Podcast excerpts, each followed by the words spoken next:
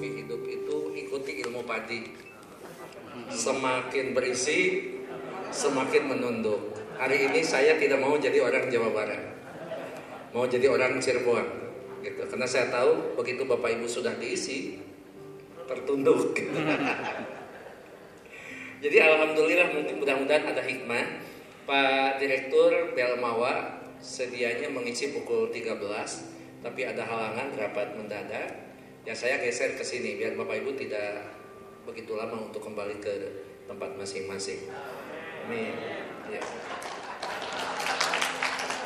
Maksudnya kembali ke tempat masing-masing itu ke tempat duduk gitu. Bukan kembali ke daerah masing-masing. Jadi jangan sampai, kan makan udah dibatasi lima menit. Oke, saya ingin melanjutkan apa yang disampaikan oleh Pak Direktur. Ini bu apa? Ini bukan sesuatu yang baru, tetapi ada kaitannya dengan kewajiban L L Dikti yang harus melaksanakan perjanjian kinerja. Perjanjian kinerja L L Dikti, L L Dikti kan tidak punya mahasiswa, L L Dikti tidak punya dosen, L L Dikti tidak punya apapun. Sehingga sebetulnya perjanjian kinerja itu bukan antara L L Dikti dengan menteri, tapi rektor dengan menteri yang diwakili oleh L L Dikti. Nah itu yuk supaya sama dulu paham. Jadi yang perjanjian kinerja itu Bapak Ibu dengan menteri yang diwakili oleh kepala L L Dikti. Jadi alhamdulillah walaupun saya cita-cita jadi menteri, paling tidak wakil menteri sudah didapat gitu. Melalui materai. Melalui materai. Oleh karena itu saya ingin menegaskan sebagaimana tadi pembukaan yang sudah disampaikan, kebijakan kementerian berbicara tentang kampus merdeka dan merdeka belajar, kita selalu dihadapkan kepada empat konsep. Konsep yang pertama, bagi universitas yang sudah unggul akan diberikan kebebasan membuka prodi tanpa harus izin kementerian. Jadi bagi teman-teman yang sudah unggul mau buka prodi, ya buka saja. Yang penting Senat menyetujui.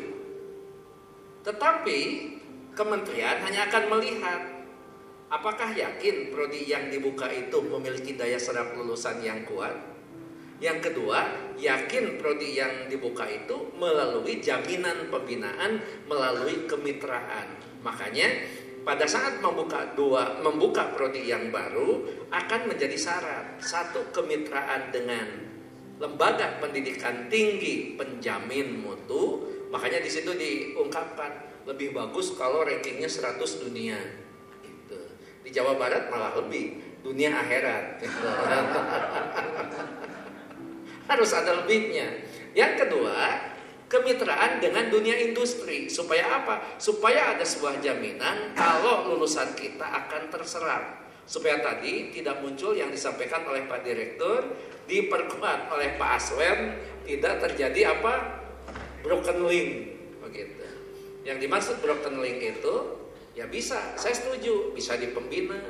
Pembina jangan jauh-jauh, jangan L L D K juga tidak memberikan sebuah pemahaman yang kuat. Yang kedua, bisa saja di yayasan. Yayasan yang tidak mendukung. Karena bagaimanapun kalau swasta membuka program studi itu yang paling utama A C C dari siapa? Yayasan. Bukan hanya Senat. Karena kalau Senat kadang-kadang dibutuhkan pada saat gladi resik. Ya Pak Iyan. Kadang-kadang Senat itu dibutuhkan oleh Bapak Ibu itu saat prosesi. Itu prosesi mah baik tepangnya jeung senator deh.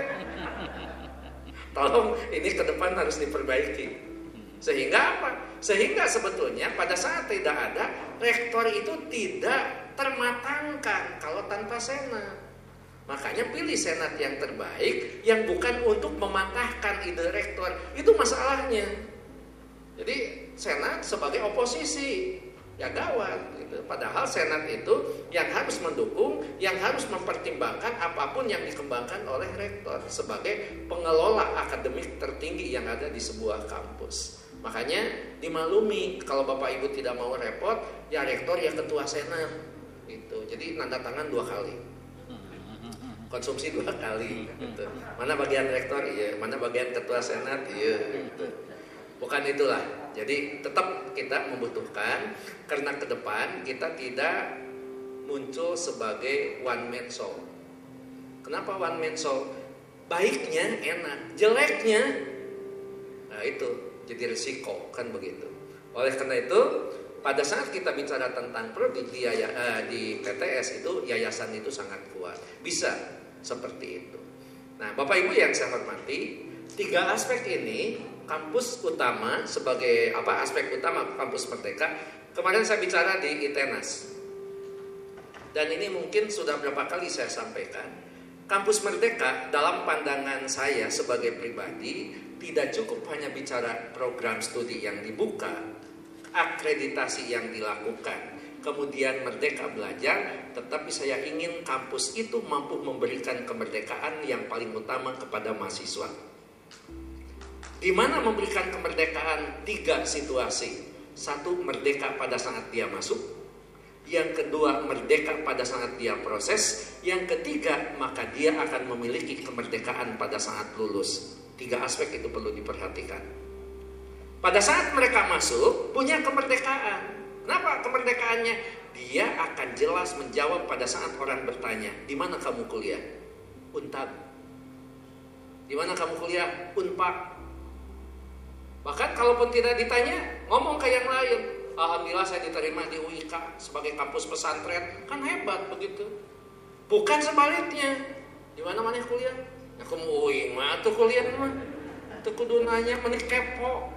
Kenapa? Anak tidak punya kebahagiaan, anak tidak punya kemerdekaan pada saat harus mengatakan kalau dia kuliah di mana. Tolong dicatat, ini penting. Tuh bedanya gitu ya jadi kepala L L D I K T I teh. Gitu. Direktur mah tuh bisa merintah, tolong dicatat tadi itu kan. L L D I K T I mah bisa, tolong catat. Ya, jadi merdeka pada saat masuk. Apa yang dimaksud merdeka pada saat masuk? Dia bukan hanya bangga memasuki sebuah universitas, tetapi dia punya harapan masa depan. Makanya tolong Bapak Ibu, warek kemahasiswaan itu harus kuat. Warek akademik itu harus kuat. Kenapa? Dia adalah orang pertama yang akan berinteraksi dengan mahasiswa baru, yang akan mengatakan, terima kasih kamu memilih kampus ini, pilihan kamu tidak salah, karena kampus inilah yang akan mengantarkan kesuksesan masa depan kalian. Jadi anak punya harapan. Boleh tidak masuk I P B, tapi masuk I B. Boleh tidak masuk I T B, tapi masuk Itenas.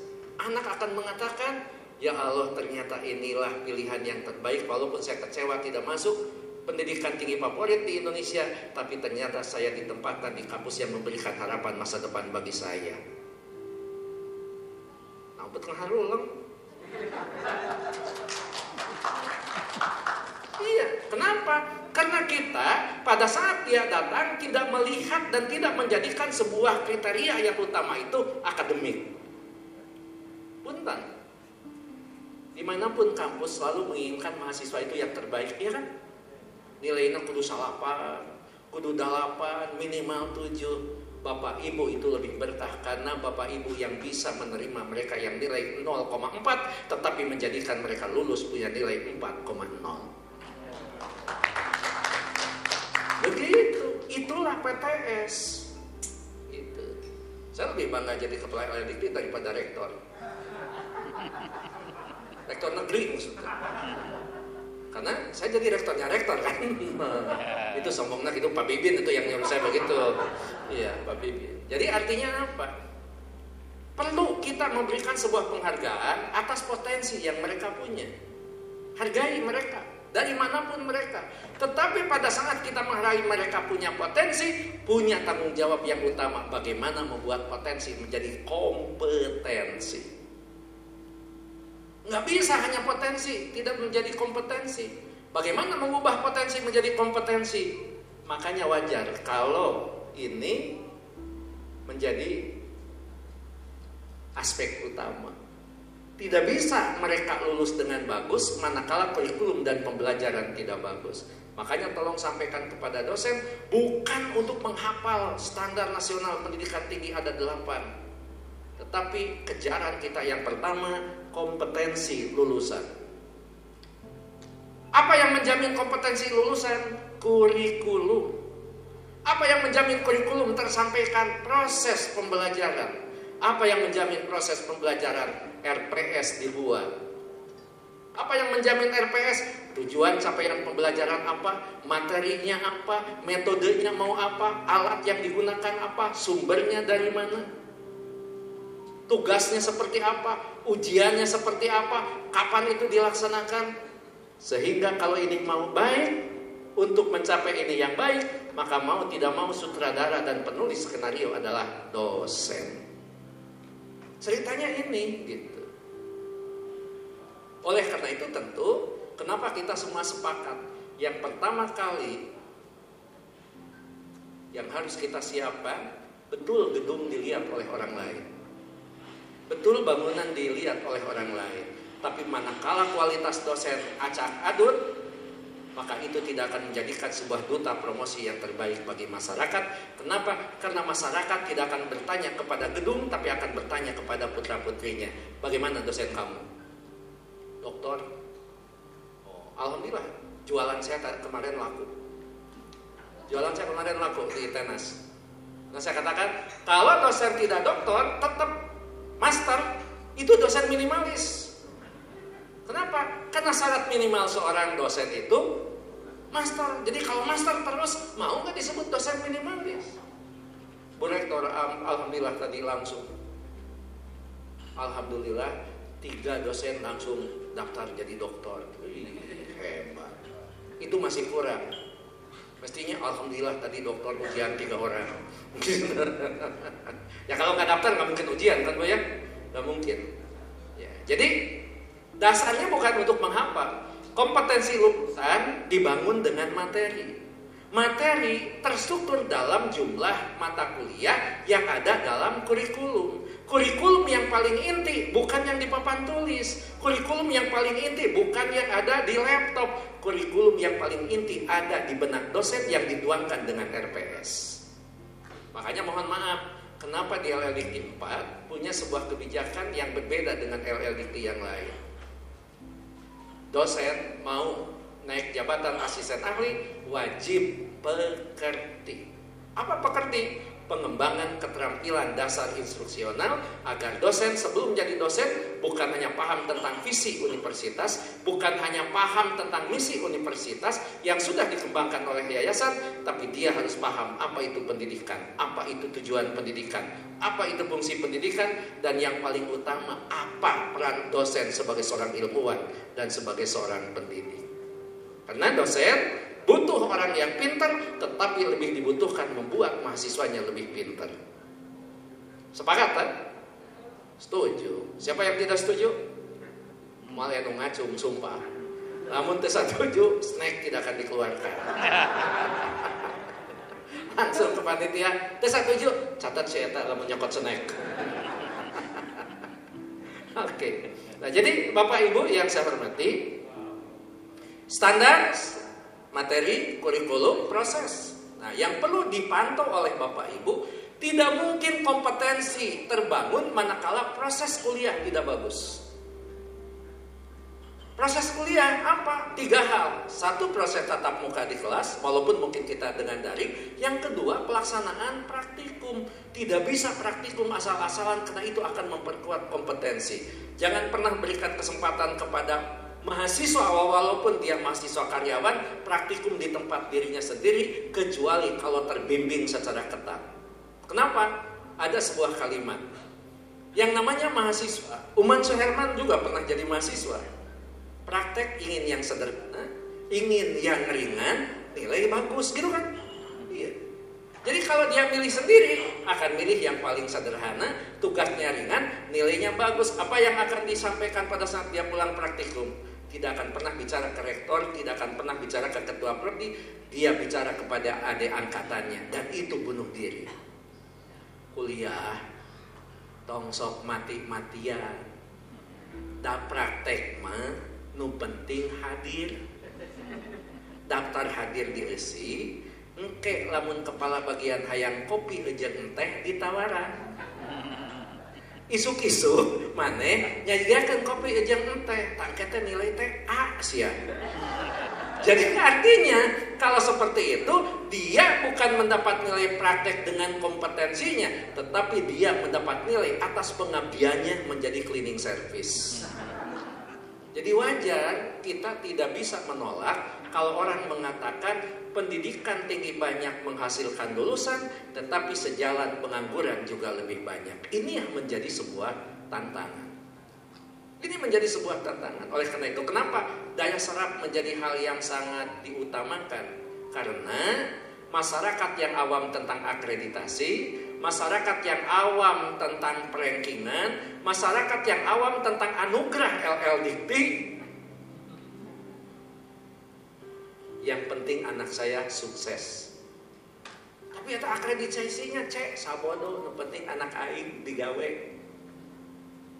Makanya pada saat kita memberikan kemerdekaan, pada saat kemerdekaan masuk, di situ kita membangun dia punya harapan, karena dibangun dengan kesadaran. Apa kesadarannya?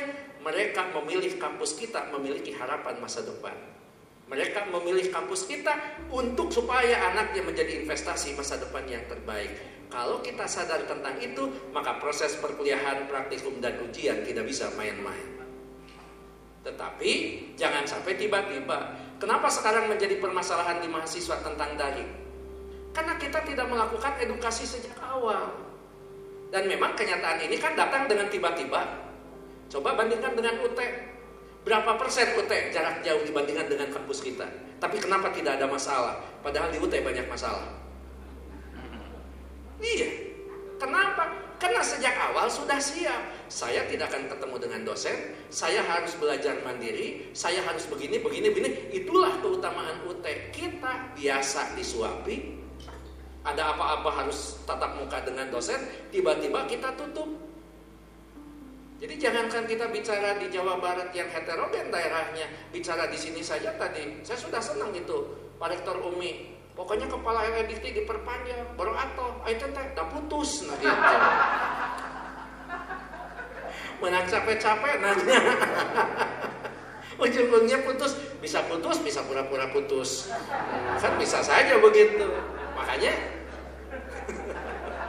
Makanya bukan masalah kuota, masalah sinyal, bukan hanya masalah sinyal, masalah kesiapan psikologis. Oleh karena itu, saya titip Bapak Ibu bagaimana menyiapkan kondisi psikologis mahasiswa kita agar siap dalam menghadapi berbagai situasi. Jadi dari awal, kamu punya potensi ini, di sini kamu kuliah di prodi ini, penekanan kompetensi, penekanan profesi, bukan di universitas, di institut, di institusi. Makanya tolong, P K K M B itu mayoritas waktu bukan di tingkat universitas. Universitas itu cukup pembukaan. Kalau perlu mengenalkan rektor, ya inilah rektor. Kok dia juga nggak akan papanggik, malpoe. Betul kan? Tapi di prodi. Prodi kamu, profesi nanti ini. Kompetensi yang akan dibangun ini. Makanya kuliahnya, mata kuliahnya ini. Dengan proses kuliah seperti ini, tugasnya seperti ini, praktikumnya seperti ini, ujiannya seperti ini. Untuk itu semua saya berikan pada kamu dosen yang terbaik, fasilitas yang terbaik, dengan interaksi yang terbaik. Itulah kemerdekaan pada saat proses dilakukan. Jadi tolong, itu rektor punya kekuasaan penuh. Gak bisa cek yayasan teh dia cenah jantan dosen mangga anu ieu kumaha mangga nah buat mangga wae daripada abi teh jadi rektor hati-hati gitu. Bapak yang tanggung jawab. Kalau dosen sampai jelek segala macam, bapak yang tanggung jawab, bukan yayasan. Tetapi bapak tidak boleh mengatakan, karena kemarin ada yang nanya, Pak, kalau yayasan boleh jadi dosen? Ya boleh, kenapa tidak? Dan harus, biar yayasan juga paham bagaimana jadi dosen. Kan begitu. Dosen juga biar paham bagaimana riweuhna yayasan. Emang di akhir bulan teriweuh gitu yayasan? Kan harus cari uang dan sebagainya. Boleh, tapi tetap masing-masing itu kriteria perlu diikuti. Nah, kalau proses sudah merdeka, maka saya yakin mereka lulus pun merdeka. Merdeka. Itu yang tadi disampaikan oleh Pak Direktur. Kalau lulusan merdeka akan memiliki otonomi menentukan masa depan kehidupan. Apakah dia mau jadi pekerja? Apakah dia mau wira swasta atau dia mau melanjutkan studi? Karena itu Bapak Ibu, dua hari yang lalu saya menyampaikan kepada Bapak Ibu, tolong saya butuh data tentang daya serap lulusan. Alhamdulillah baru dihitung dengan jari yang memberikan informasi ke saya. Ya. Di daya serap itu bukan harus semuanya bekerja. Boleh yang wira swasta, boleh yang melanjutkan studi. Jangan-jangan dari tiga kelompok itu ada kelompok yang satu bekerja tidak, wira swasta komo, melanjutkan studi geus, S I G maksakan. Pertanyaannya itu juga sama, lulusan kita mau diapakan? Oleh karena itu kenapa di kampus itu harus ada pusat karir? Oleh karena itu kenapa di kampus itu harus ada penasehat akademik? Untuk apa? Untuk supaya anak terbangun sejak awal. Dia punya potensi, dia memetakan ke depan akan punya profesi, kompetensi apa yang harus dia dapat, sehingga pada saat dibangun oleh kampus potensi menjadi kompetensi, maka pada saat dia lulus siap berkompetisi. Ya percuma kita mau mengembangkan kompetensi pada saat dia tidak siap berkompetisi, karena bagaimanapun kompetisi itu sesuatu yang harus kita hadapi. Dan ingat, kita bukan pecundang, tetapi harus menjadi pemenang. Ayo we, kompetisi, menang itu. Itu kan hanya istilah, calon tetap, tetap calon. Ya kan menang calon, tapi menang. Ya kan? Kompetisi, jadi pemenang. Disitulah karakter dibangun. Dia kompetisi, kompetensinya bagus, intelektual, kemudian eh, apa keterampilannya bagus, tetapi karakter juga kita bangun. Dia tidak pernah menjadi orang yang sombong, dia selalu tawadu, tapi dia memenangkan sebuah pertandingan dengan cara menyempurnakan yang dia miliki. Itulah lulusan yang kita inginkan. Makanya, mohon maaf, saya di setiap perguruan tinggi kalau saya datang selalu mengatakan, Bapak, Ibu, mohon maaf. Saya kalau wisuda tidak pernah menjelekkan kampus, tapi kalau saya sudah pembinaan di kampus, tidak ada hal yang bagus. Untuk apa? Untuk membangun kita, gitu. Ya Bapak Ibu kan kalau wisuda, selamat, sukses, gitu kan? Senyum segala macam. Mudah-mudahan ya, terima kasih. Gimana kalau ada yang nanya? Begitu salaman, selamat, sukses. Pak, maaf, yakin nggak saya sukses? Mau jawab apa? Kedui lo pakainya nusa salamanan. Saya nggak mau jawaban itu. Bapak Ibu perlu menjawab dengan sebuah keyakinan. Pak, apa saya yakin sukses? Insya Allah kami, kamu sukses karena kami sudah menyiapkan kesuksesan untuk kamu. Tinggal bagaimana memetakan jalan kesuksesan kamu karena kompetensi sudah kami berikan pada kamu. Wih, yakin gitu rektor teh. Jadi yang sukses. Maneh naon ke jeung nanya sukses. Tong makanannya sukses eta S P P ke can lunas kan kan. Oh eta mah halah beutilieun begitu. Jadi kemerdekaan itu pada saat dia masuk, pada saat dia proses, pada saat dia lulus, dan yang paling ujung-ujung itu kemerdekaan pada saat dia lulus. Kemana dia mau melangkah? Jangankan dia menentukan saya bekerja wira swasta ataupun lanjut studi, pada saat dia bekerja juga mampu menentukan di mana dia akan melamar. Itu kan kemerdekaan. Jadi jangan sampai anak-anak boro-boro nentukan tilu, mengantarkan lamaran aja tidak mampu. Kamana cenah ieu ngalamar teh? Tapi kalau orang sudah merdeka, saya akan daftar ke sini. Nanti kayak itu mau hayang ka dieu. Karena dia punya keyakinan. Keyakinan itulah yang perlu dibentuk. Karena itu mohon maaf, kita selalu bicara tentang sikap, pengetahuan, dan keterampilan. Dan tujuan pendidikan nasional dibangun dengan yang pertama, iman takwa, akhlak mulia, kuat kepribadian, kemandirian, pengetahuan, keterampilan, sampai yang terakhir tanggung jawab terhadap diri, masyarakat, bangsa, dan negara. Itu menjadi sebuah fondamen gitu. Jadi kita tidak cukup dosen itu ngajar, ngajar, ngajar. Yang paling repot ngajar nanti ngajar entuh. Jangan jangan teng gaji nanti ngajar nol kayak gitu. Betul gitu. Nah oleh karena itu saya mengapresiasi betul bagaimanapun tugas Bapak Ibu sangat berat dalam mengkondisikan ini, karena ini tidak bisa oleh rektor sendiri, tetapi ini merupakan sebuah kerja bersama mulai dari yayasan sampai kepada cleaning service sekalipun. Saya bangga di L L D I K T I empat, satpam saya bangun dengan satpam L L D I K T I, bukan satpam pabrik. Mana Buktos Den? Siapapun yang ke L L D I K T I bertemu dengan satpam kami, beda dengan satpam yang lain. Dia datang, mobil dibereskan, mau pulang diantarkan, masalah diberi jam henteu henteu maksa, namun teu mere kacida teuing. Yang lain kan, ai datang eueuh rek balik aya. Di mana di mana tadi? Enggak, tapi betul karena kami menempatkan satpam itu adalah etalase. Iya kan?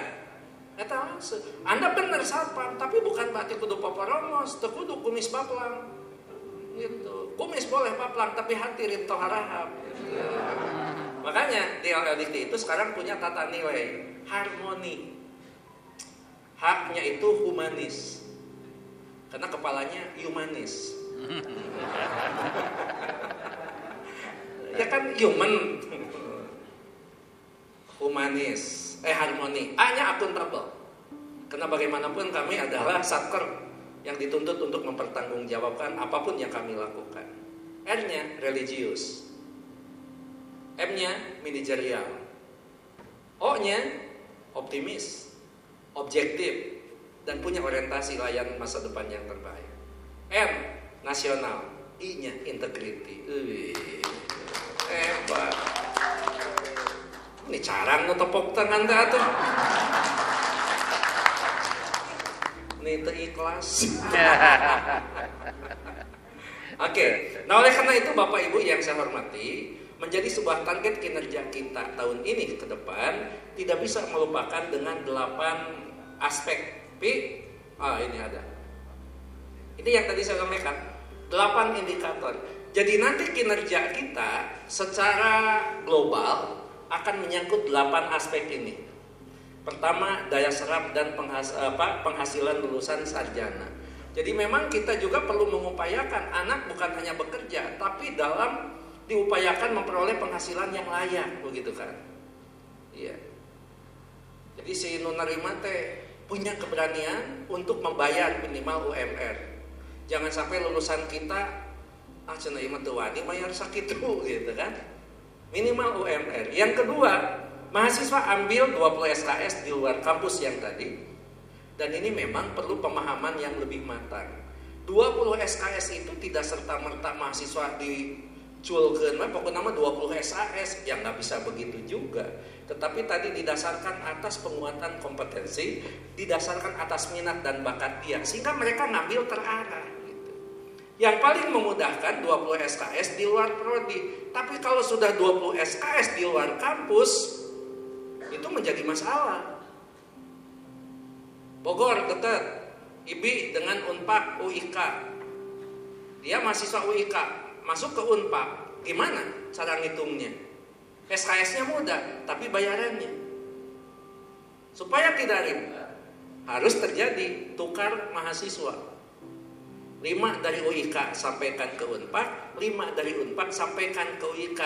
Dia hanya bayar di U I K, tidak pernah bayar di Unpak, tapi dilayani di Unpak sebagaimana U I K melayani mahasiswa Unpak. M O U itu harus dibangun. Kami dengan luar negeri juga begitu. Kalau tidak, ya repot. Mahasiswa bayar S P P di Indonesia, harus bayar S P P di Malaysia. Ya lebih repot kan? Makanya kalau dari sana dua puluh, dari sini dua puluh. Penginapan tergantung sana. Tiket kami yang ngurus. Hidup sehari-hari, mahasiswa tanggung jawab. Itu harus dibangun begitu. Yang kedua, bagaimana peta kompetensi itu dibangun? Anda harus ngambil mata kuliah di prodi mana dan sebagainya. Kalau tidak, ya sama saja nanti pada akhirnya bahkan mengurangi bobot kompetensi yang kita miliki. Karena itu, ketua program studi akan menjadi orang yang sangat bertanggung jawab dalam memetakan yang dua puluh S K S. Bukan rektor, ketua prodi. Karena dia yang lebih tahu tentang kompetensi. Iya. Nah, yang dua puluh S K S itu apakah nasional? Boleh internasional. Buat M O U dengan universitas yang ada di luar negeri. Apa itu jadi joint degree? Apakah pertukaran mahasiswa juga? Bagus gak bagus kalau yang sudah menempuh double degree. Itu kan lebih bagus lagi ya. Mahasiswa kita bisa diterima di Jerman, berarti kita harus dengan Jerman. Mahasiswa kita bisa diterima di perusahaan Korea, berarti bagus kalau double degree-nya dengan Korea. Kampus itu tidak besar, tapi sudah besar.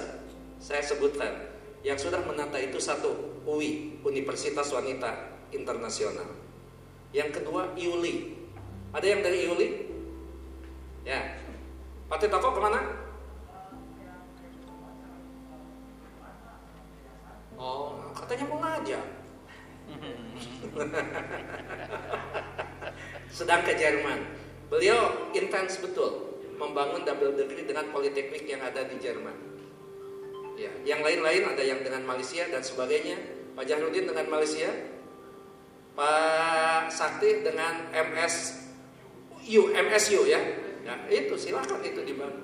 Supaya kita tidak repot ya harus begitu. Kan kita tidak mungkin mengeluarkan uang yang sudah masuk. Oleh karena itu mahasiswa tarik dari sini, dari sini kasihkan ke sana. Itu relatif lebih mudah. Tetapi urusan konten itu prodi yang tahu, itu prodi yang tahu. Nah, Bapak Ibu yang saya hormati, yang kedua bukan hanya dua puluh S K S memiliki prestasi nasional. Kenapa? Karena dalam perankingan universitas salah satu aspek yang diukur itu pembinaan dan prestasi kemahasiswaan. Hanya tadi saya bilang, saya sampaikan ke Bapak Ibu, ada anugerah yang terlewat. Satu, prestasi kemahasiswaan. Nah, tadi pagi Universitas Al-Ghifari dapat prestasi. Selamat ya Pak ya. Oke, boleh tepuk tangan untuk Pak Al-Ghifari. Jangan iri, ayo orang sekamari lo Bapak prestasi, enggak tepuk tangan. Nah, itu lain dibejakan tadi. Ini bukan yang tadi gitu. Unwir juga barusan. Oh, Unwir barusan. Oke, selamat tepuk tangan lagi. Ayo, siapa lagi yang mau bilang? Ya, selamat ke semua. Karena itu mungkin, mohon maaf, banyak kampus-kampus yang menghasilkan mahasiswa punya prestasi nasional, tetapi anugerahnya belum diberikan. Itu, mohon maaf, itu terlewat. Dan itu mestinya diberikan. Dan kalaupun itu harus diberikan juga, kita susulkan saja, Bu. Tapi cenah teu nak batur make ibu nyanyi. Nanti penyerahan piagamnya sambil ibu nyanyi, gitulah. Gitu. Hanya nggak akan ada dolar, sumpah. Langsung dolar, nanti tidak di ini, tidak dimasukkan ke dompet. Tapi nggak akan saya bicarakan, karena ibu tidak tahu budaya di Sunda. Budaya Sunda itu kalau ngasih uang yang paling utama bukan ke dompet. Tanya nanti ke Prof Bibin. Prof Muharmadi lebih tahu, karena ada cerita orang yang dari Sumedang naik bus. Dari Sumedang naik bus penuh, kalau dulu kan bis-nya penuh ya, tidak seperti sekarang, pas sedek. Begitu dia mau turun, dulu kalau naik mobil itu bayar ongkos itu pada saat turun, langsung dia sadar, goblok sugan teh teu jeung duitna cenah gitu. Yang orang yang beriman akan nyambung, kalau tidak beriman, tidak bertakwa, tidak akan nyambung dengan cerita saya. Anas cicing mah nang mobil teh aya nu nyopet teh. Erek bayar duitna eueuh. Goblok sugan teh teu jeung duitna.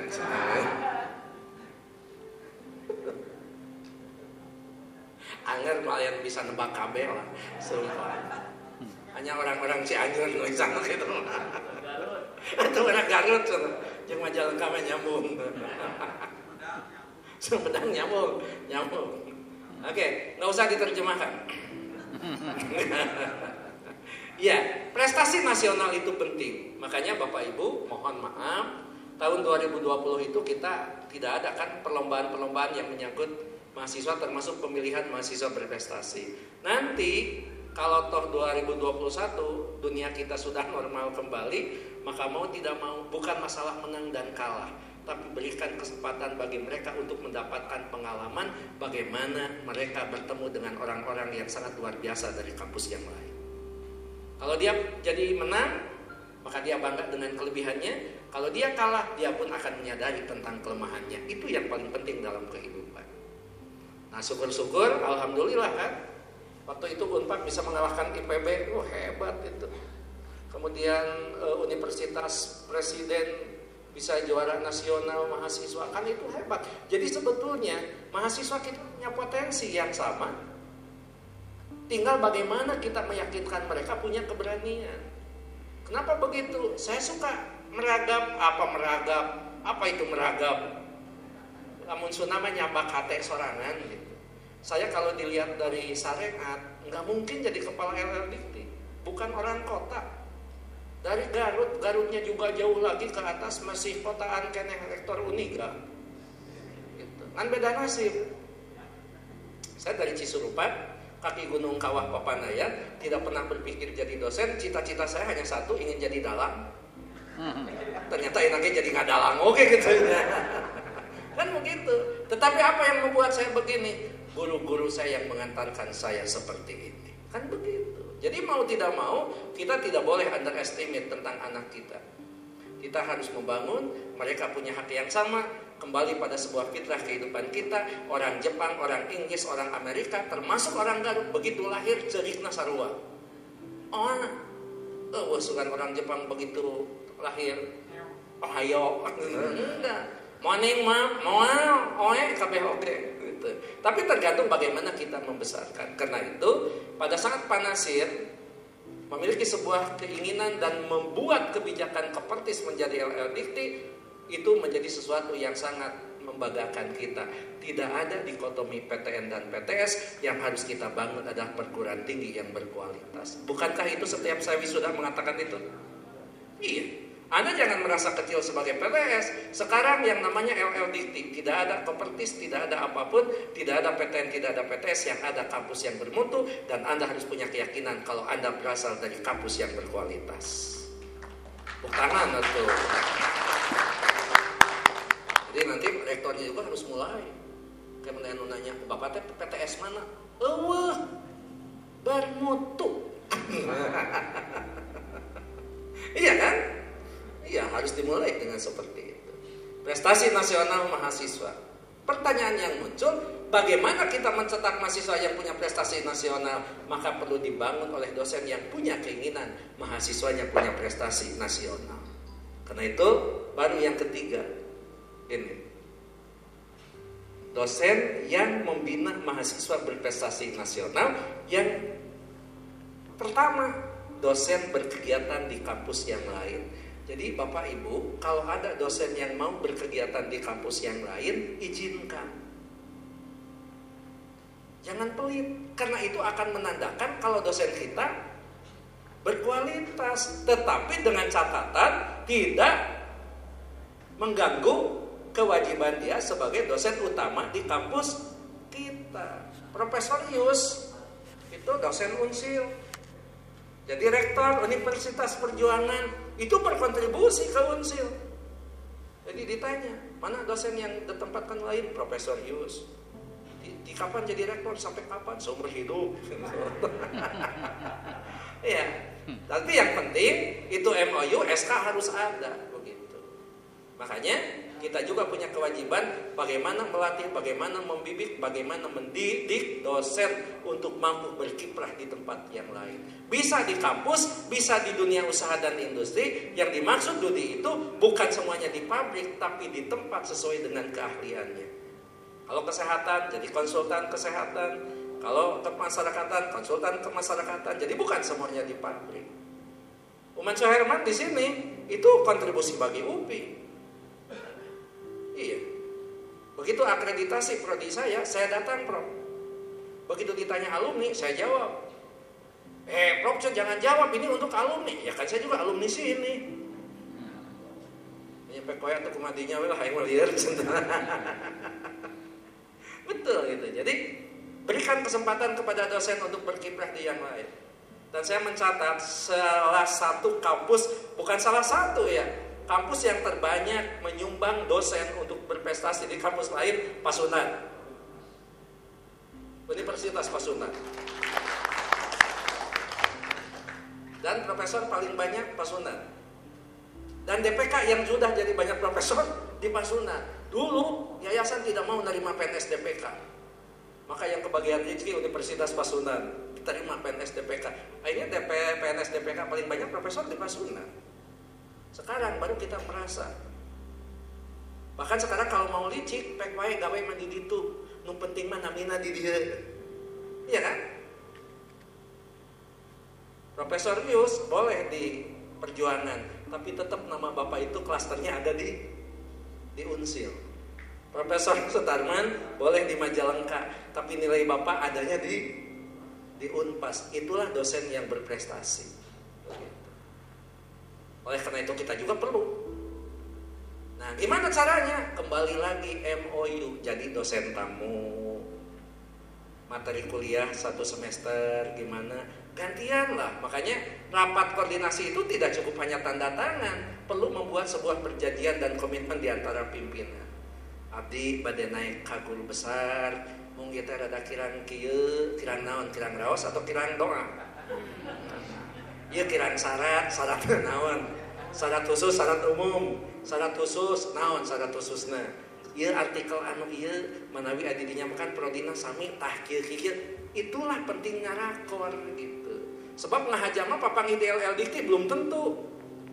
Kan edi dia mah boleh jadwal satu hari, Bapak diberi peluang empat hari nginepek, ya asal pindah kamar, karena kamar Bapak Ibu hanya sampai hari ini, seterusnya bayar sendiri, ya jadi nyambung gitu kan, ini ini ini, sehingga saya selalu mengatakan mohon maaf, Bapak Ibu yang belum jadi profesor, kebetulan Bapak Ibu diberikan tugas tambahan, gimana caranya cepat jadi profesor? L L D I K T I membangun paguyuban profesor. Paguyuban profesor sekarang dikelompokkan ilmunya. Prof Bibin apa, Prof Adi Wijaya apa, Prof Sutarman apa. Nanti dosen-dosen yang rektor kepala mau jadi guru besar akan saya rapatkan dengan profesor-profesor itu supaya mereka terbimbing cepat jadi guru besar. Itu Pak Rektor U I K. Iya, tong jauh-jauh eta deukeut ka Unpak. Unida ka Unpak. Anu Uniba ka Telkom di Kuningan ka Majalengka, euy. Pak Ujang jauh ka Majalengka mah ya. Ka Bandung Pak Ujang. Jadi dengan cara seperti itu tidak ada yang namanya di Jawa Barat itu perguruan tinggi saling lirik, saling ada itu harus saling keceupan. Jangan saling lirik, saya tamak kitu, saya tamak kitu. Kalau ada setak itu, ya udah setak itu sugan orang kieu, ya udah. Karena keunggulan itu tidak akan sama. Masing-masing kampus punya keunggulan yang sangat istimewa, yang tidak harus sama dengan yang lain. Telkom dengan jalannya, Untag dengan jalannya, kan gitu. Telkom masalah telekomunikasi, Untag masalah jalan. Karena beliau industri, bapak, bapak teh sipil, ah iya. Dan orang yang paling berjasa ngaspal di kompleks saya, Rektor Untag. Dosa beliau, bukan dosa saya. Begitu saya lihat televisi sedang wawancara, oh dinas P U, dinas Bina Marga ya Pak ya. Begitu tahu dinas Bina Marga langsung aja W A, Pak ya jalan Pak Yunun Abi meniruk sakir dipoto, bikin fotonya, langsung kayak nu ngaspal. Eh mas ngaspal, nges kepala dinasnya tergerak, tepuguh cek orang macam lila gitu. Sukan kayak aspal deui itu maksudnya. Alhamdulillah terima kasih. Jadi kita bukan saling memanfaatkan tapi kita memberikan keberkahan bagi yang lain. Nah, itu yang harus kita kejar. Nah, yang keempat Bapak Ibu, kualifikasi doktor. Jadi bagaimanapun investasi yang sekarang perlu dibangun bukan hanya di infrastruktur S D M. Mau berapa persen dokter kita? Mau berapa persen yang sertifikat pendidiknya sudah lulus? Mau berapa persen dia memiliki sertifikat bukan hanya pendidik, tapi sertifikat kompetensi yang bisa diakui oleh dunia industri. Jadi L S P, apa yang dikatakan oleh Pak Rektor Umi, betul.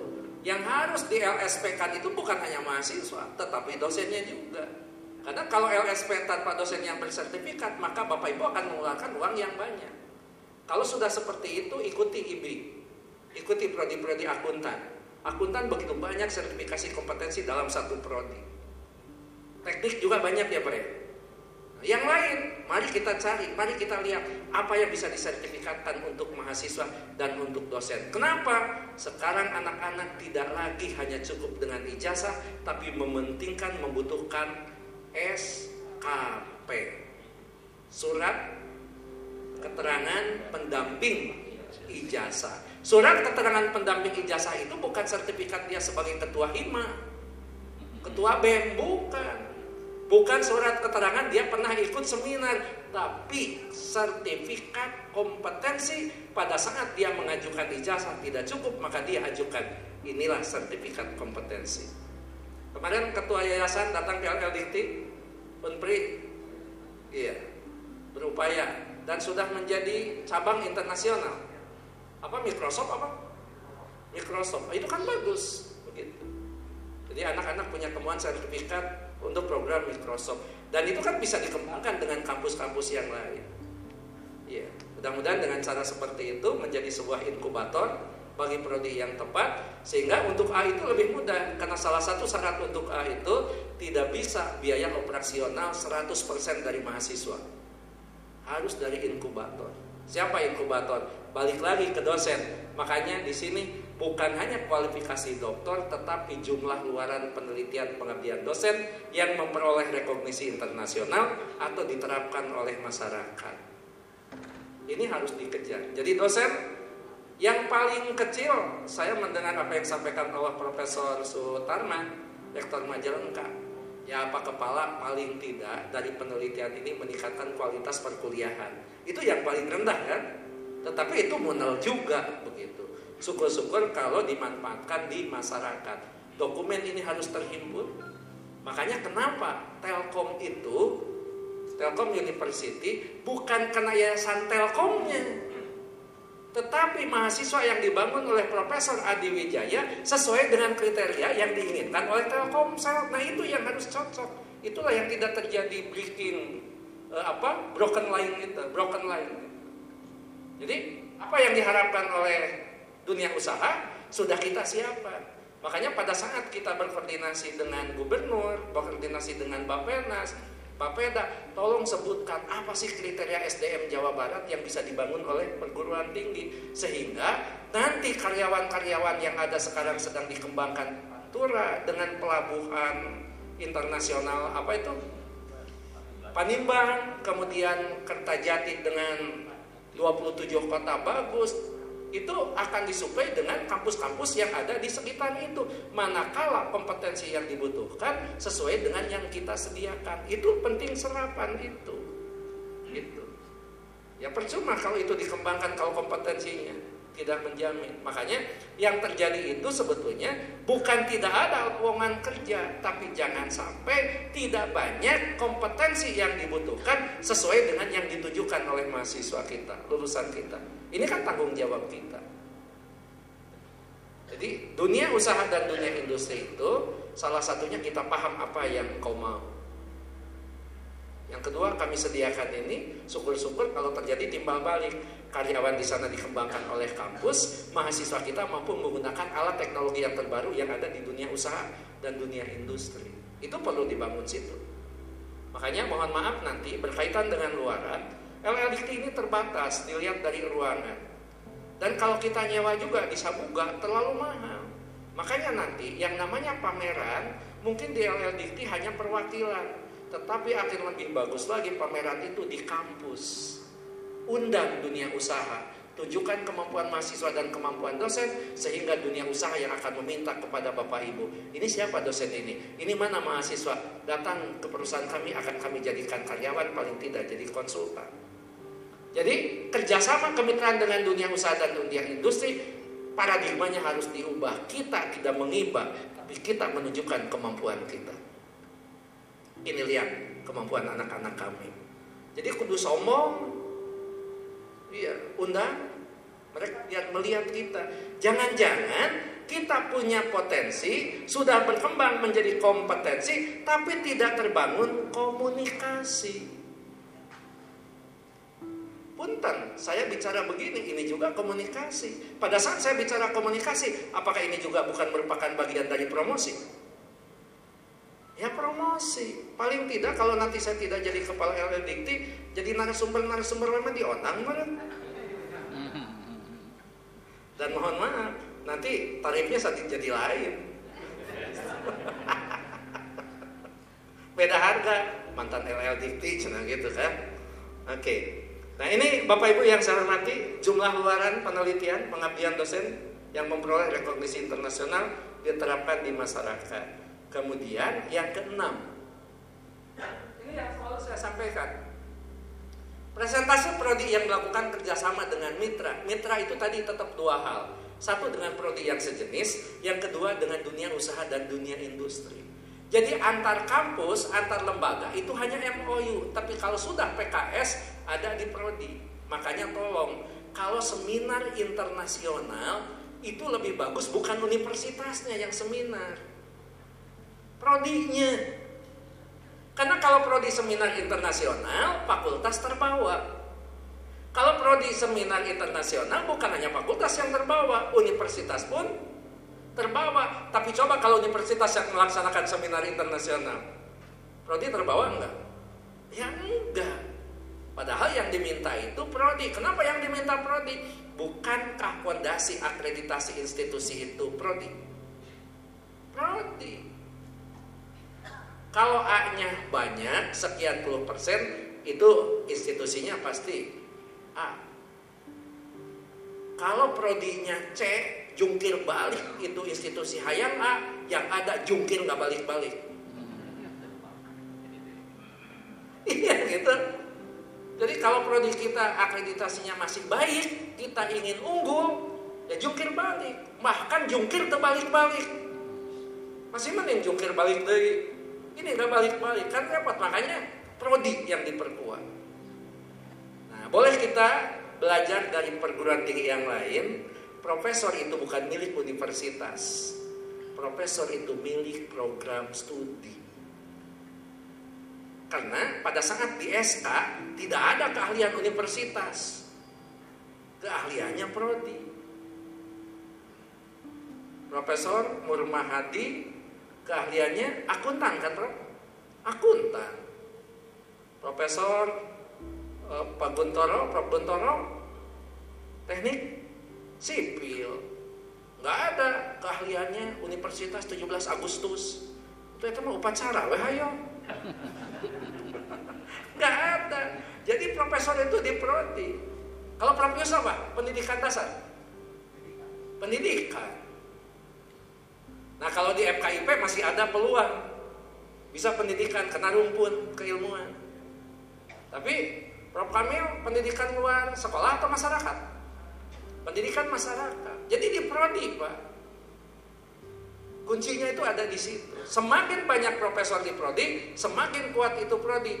Dan prodi yang kuat itu, yang sempurna itu, yang melaksanakan pendidikan dengan jenjang yang sempurna.